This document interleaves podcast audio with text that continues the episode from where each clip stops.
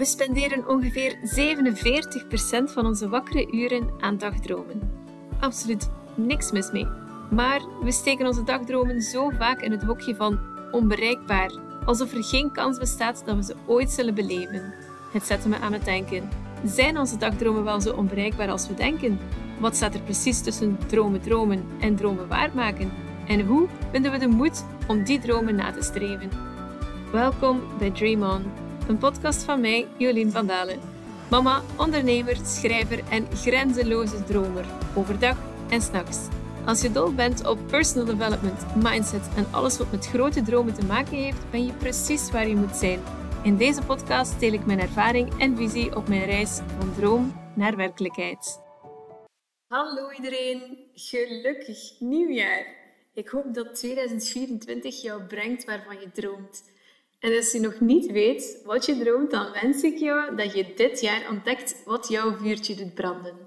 In een vorige aflevering, aflevering 2 om precies te zijn, heb ik jou al tips gegeven om je dromen te weten te komen en helder te krijgen. Als je zoekende bent, richting zoekt of wil ontdekken wat je drijft, dan is aflevering 2 de moeite om te luisteren. In deze aflevering, ondertussen al aflevering 4, ga ik dieper in op de emoties en de gedachten die gepaard gaan met dromen. Zeker als het grote dromen zijn, want hoe dichter je komt bij jouw grote droom, bij wat jou drijft en bij wat jouw vuurtje echt laat opflakkeren, hoe meer die emoties en gedachten de kop zullen opsteken.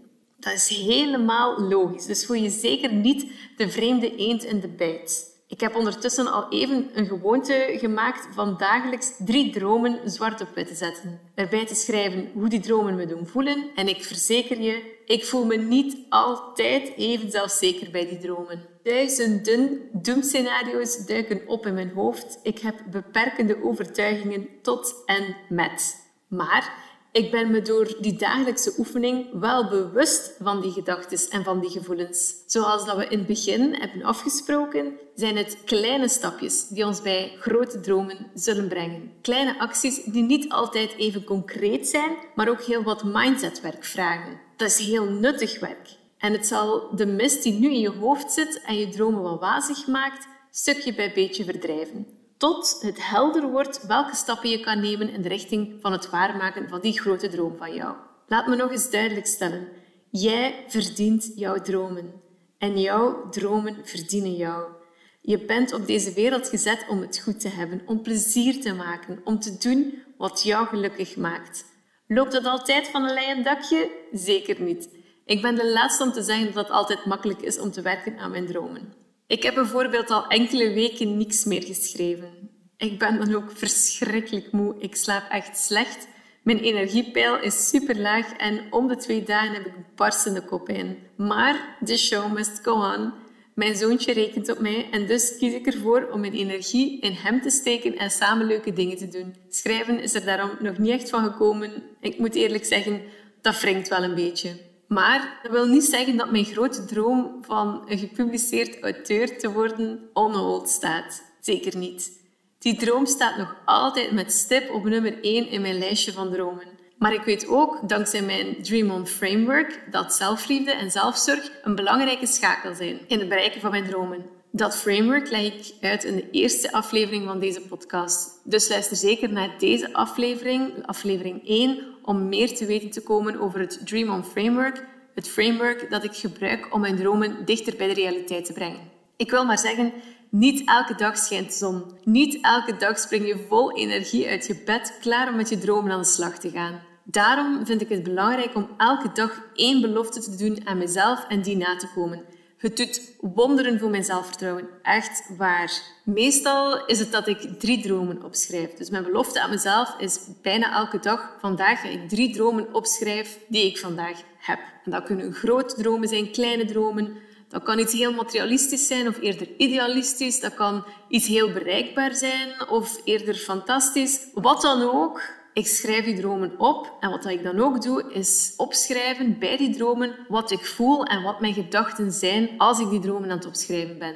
En de gevoelens en de gedachten die dan opkomen en die ik dan ook neerschrijf, die kan ik opdelen in drie categorieën. En ik ben er zeker van dat dat ook gevoelens en gedachten zijn die jij gaat voelen als je je dromen opschrijft. De eerste belangrijke categorie is de categorie van de excuses. Want als je een droom gaat beginnen benoemen, zeker als het een droom is die veel voor jou betekent, zoals bij mij dat boek schrijven, dan zal je waarschijnlijk excuses beginnen maken. Maar ik ben al zo oud. Of ik ben nog zo jong.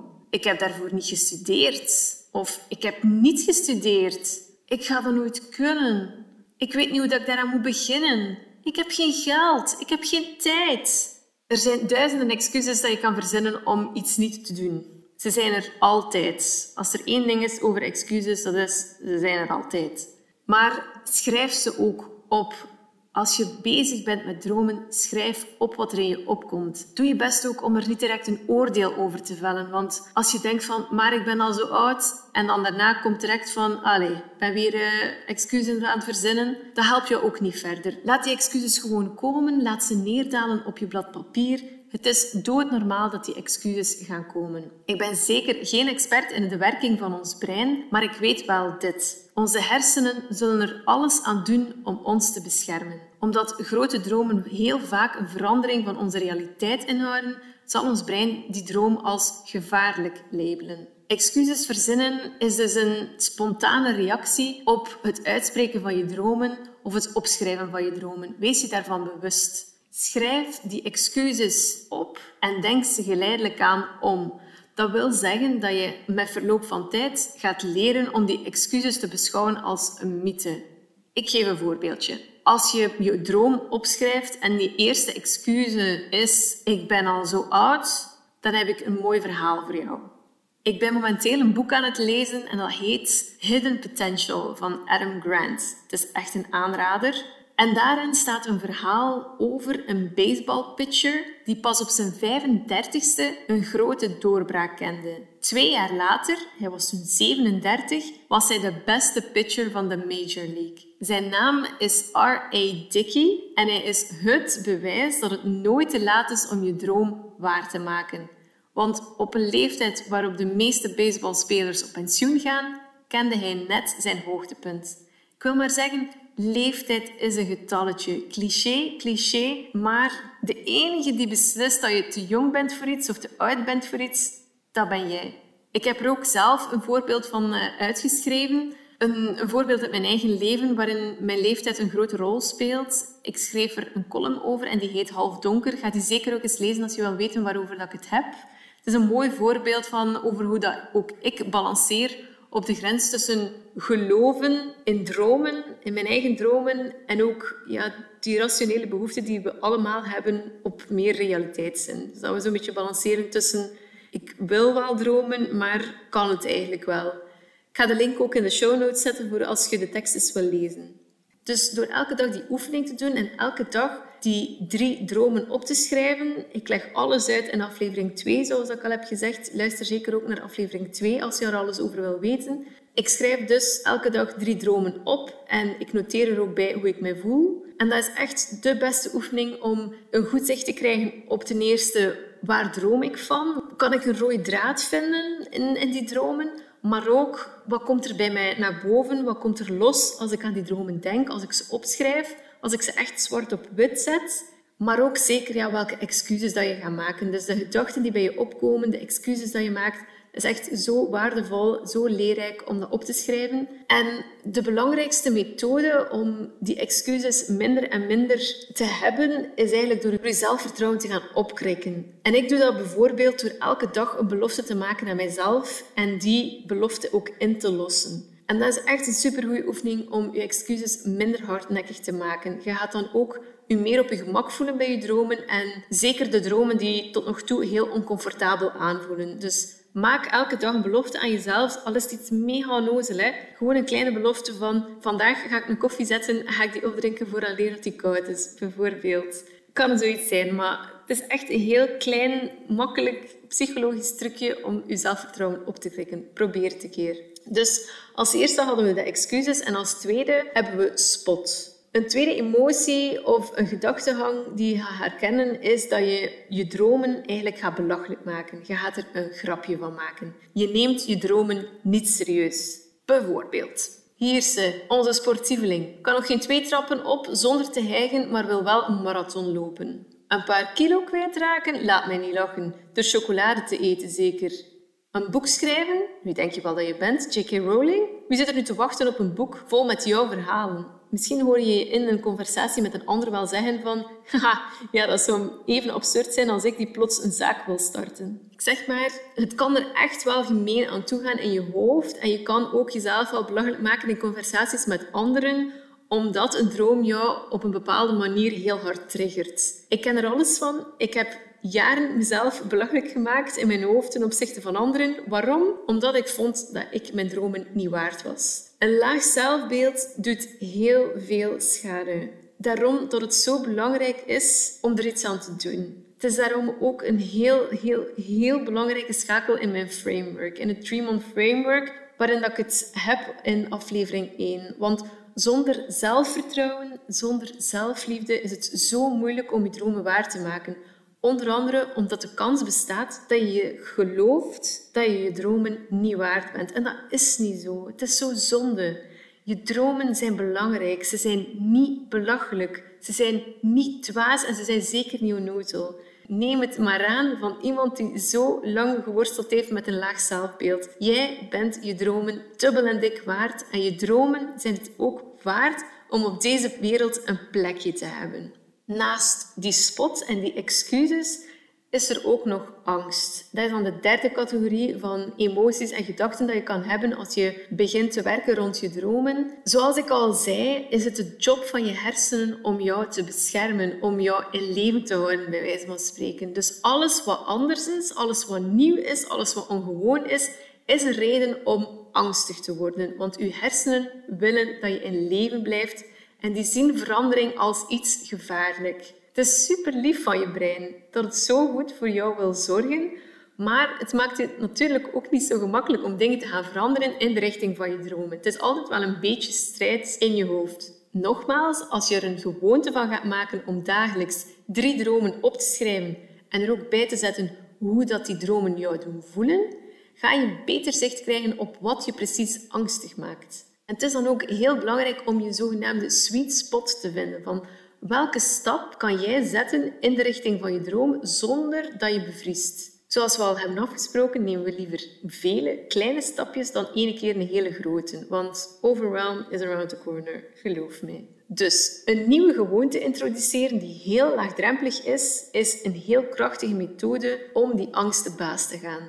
Bijvoorbeeld in de vorige aflevering had ik het over goede voornemens en heb ik ook drie belangrijke tips gegeven om kleine gewoontes te introduceren en vol te houden zonder dat het al te veel moeite kost. Luister zeker ook naar die aflevering, want ik geef daarin ook een paar voorbeelden die je zeker kunnen helpen om kleine stapjes te zetten en die angst de kop in te drukken. Want angst zit in kleine dingen en vooral in de vraag van wat als je je droom gaat najagen en het lukt niet? Wat als je falikant faalt? Ja, wat dan hè? Dan heb je het tenminste geprobeerd. Dan heb je misschien nieuwe vriendschappen gesmeed op weg naar je droom. Of heb je nieuwe dingen geleerd, een nieuwe hotspot leren kennen. Maar vooral vraag je ook af van wat als het wel lukt? Is de kans groter dat het niet lukt dan dat het wel lukt? Nee, dat is het enige goede antwoord. Als je niet gelooft dat de kans groter is dat het lukt dan dat het niet lukt, dan ligt dat niet aan je capaciteiten, maar wel in je wantrouwen in je capaciteiten. Want als je niet in jezelf gelooft, dan gaat de kans dat het effectief lukt ook kleiner worden. Dus geloof in jezelf, dat zelfvertrouwen, een belangrijk stuk van mijn framework, is echt zo belangrijk. En als jij vandaag de dag nog niet in jezelf gelooft, wel, dan ga ik in u geloven. Ik geloof in u. Ik geloof erin dat jij jouw dromen kunt bereiken ik wil u nogmaals op het hart drukken dat het doodnormaal is om excuses te verzinnen. Dat het doodnormaal is om lachrig te doen over je dromen en ook om zelfs in paniek te schieten. Het is nu eenmaal de taak van ons brein om ons te beschermen tegen gevaar en laat verandering nu iets zijn dat ons brein best risicovol vindt. Er zijn verschillende dingen die je kunt doen om je emoties en je gedachten de baas te kunnen. Het begint allemaal bij bewustwording. Dus wat zijn de emoties die je voelt? Welke gedachten komen er bij je op? En het vraagt ook heel wat eerlijkheid. Het is bewustwording en eerlijkheid. Eerlijk zijn met jezelf, eerlijk met je dromen, eerlijk met je gevoelens, eerlijk met je gedachten.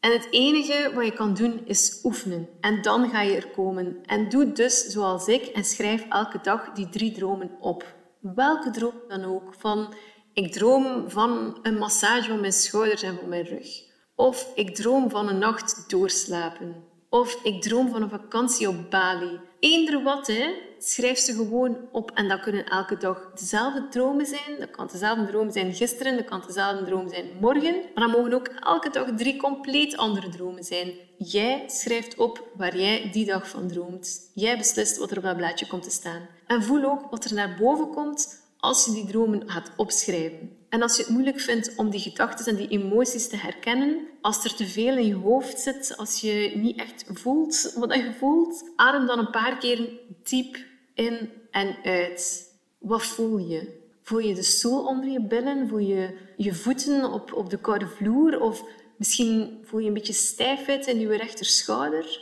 Wat voel je?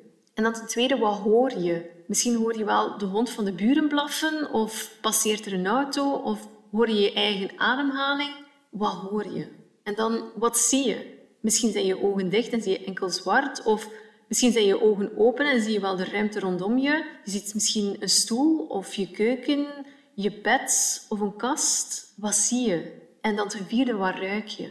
Misschien heb je wel zo net koffie gezet en ruik je de koffie. Of misschien ruik je nog een restant van de curry die je eerder de dag hebt gemaakt.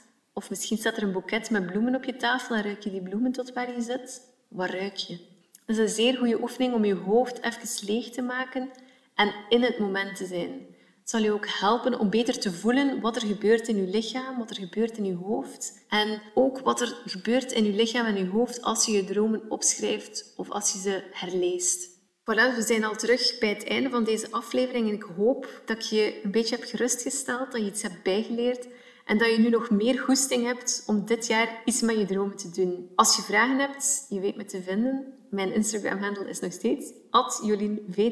Stuur me gerust een DM als je vragen hebt, als je opmerkingen hebt of als je gewoon iets wil vertellen. En ook als je me al een berichtje hebt gestuurd afgelopen weken, super bedankt. Ik ben zo blij dat je iets aan deze podcast hebt, want uw dromen zijn zo waardevol. En jij, jij bent fantastisch. En ik ben u zo, zo dankbaar dat ik een deeltje van jouw leven mag zijn en dat ik een klein beetje invloed kan hebben op hoe dat je dromen gaan uitkomen en dat ze gaan uitkomen. Tot de volgende! Duizendmaal dank om tot hier te luisteren. Als je iets aan deze aflevering hebt gehad, help dan ook anderen om hem te ontdekken. Dat doe je door een review achter te laten of door hem te delen op social media. Heb je vragen over deze aflevering? Stuur zeker een berichtje via Instagram. Mijn handle is @jolinvdalen. Sweet dreams!